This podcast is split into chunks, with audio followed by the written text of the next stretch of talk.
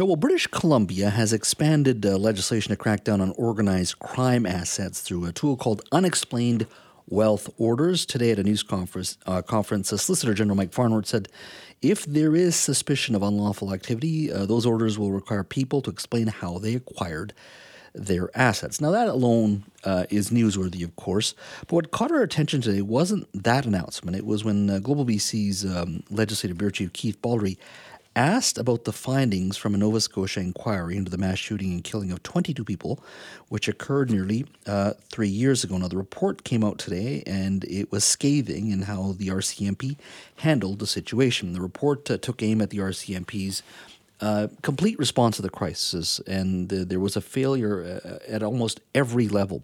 Uh, the report said there was a lack of preparation, a lack of communication, a lack of leadership. It was scathing. Now, uh, Mr. Baldrey asked Mike Farnworth if the findings will play a role uh, in his decision on whether to keep the Surrey RCMP or move forward with the new Surrey Police Service. Now, keep in mind, no decision has been made yet, but listen to his response to Keith's question that report is something that uh, we will be looking at very closely. Uh, and I would also say that every uh, community, including Surrey, needs to be looking at the recommendations in that report. I've not yet received a report from within the ministry um, on, the transition plan, but I can tell you that my officials will be looking very closely at the recommendations in this report. Uh, joining us now is Keith Baldrey, Global BC's Legislative Bureau Chief. Keith, Keith, I got to ask you this: as I'm listening to to, to the Solicitor General speak here, uh, were you expecting that response? I kind of was. I got, sort of got the impression. Again, t- talking to Farnworth many times, talked about the Nova Scotia situation before, um, and about the RCMP and Surrey Police Services, and uh, yeah, I expected him. He was certainly not going to dismiss out of hand the Nova Scotia inquiry as influencing potentially his government's decision on what to do with the RCMP in Surrey. Uh, the longer answer to my second question was this has implications right across the country when it comes to the RCMP and policing in all communities. And so, if you're an advocate for keeping the RCMP in Surrey, I don't think you like what you heard today because I think this is Harcourt, uh, Farnworth emphasizing the negative downside of the RCMP. And it's interesting how many conversations I've had with ministers where the negative aspects of the RCMP, you know, the problems associated with it, whether it was Nova Scotia, this troubling case in, Man- in Prince George of two members charged with manslaughter and three charged with covering it up, obstruction of justice. Um, the list is long. Uh, Farnworth has uh, talked about he's concerned about the chronic vacancies that plague RCMP detachments, saying he's not going to take officers from other jurisdictions to give them to, to, place them in Surrey. So every time this comes up, it seems to be the negatives about um, the RCMP rather than the positives. And I expected that to be on display today. It sure was. I mean, those were two answers that uh, basically have to worry those who advocate keeping the RCMP in, in uh, Surrey. Uh, Mike Farnworth is a veteran politician. He has, um, you know, taken many a difficult question, uh, and for him to come out uh, and to, to say that obviously he's going to look at the findings from this uh, report, which is the right thing, to, of course, to do.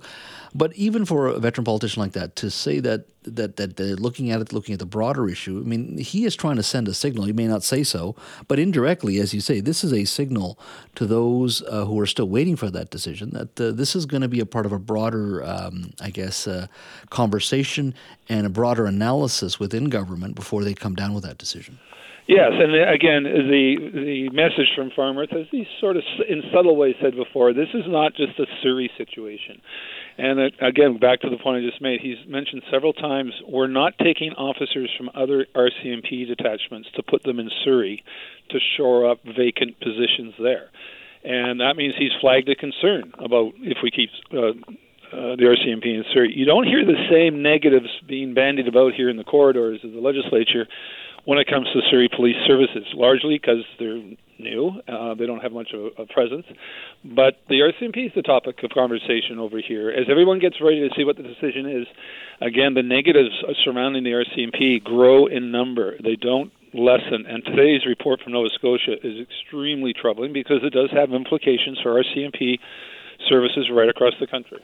Uh, what I also found interesting was a press release uh, dated yesterday from the Federation of uh, Canadian municipalities, uh, uh, and basically what they said was that the federal government has has indicated to, to the FCM, and, and th- this is a, a, national organization that speaks on behalf of municipalities.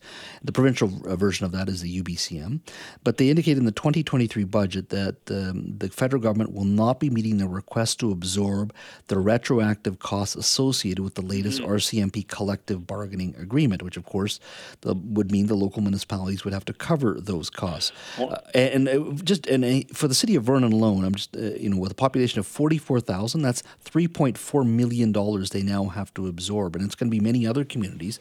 That's just I mean it just indicates, and I, and I don't want to be piling on on the RCMP.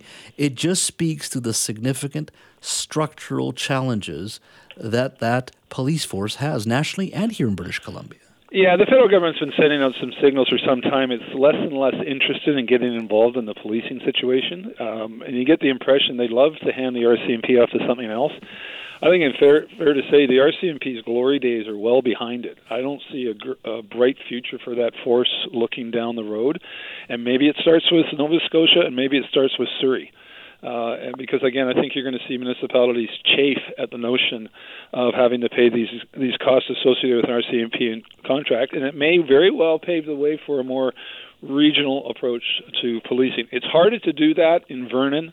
You know, some of these more remote rural communities that are kilometers away, a number of kilometers away from the next town, unlike an urban area where everyone lives fairly close together. So that's a different challenge out there. But yeah, that release from that organization today expressing disappointment that that money wasn't in that in that budget.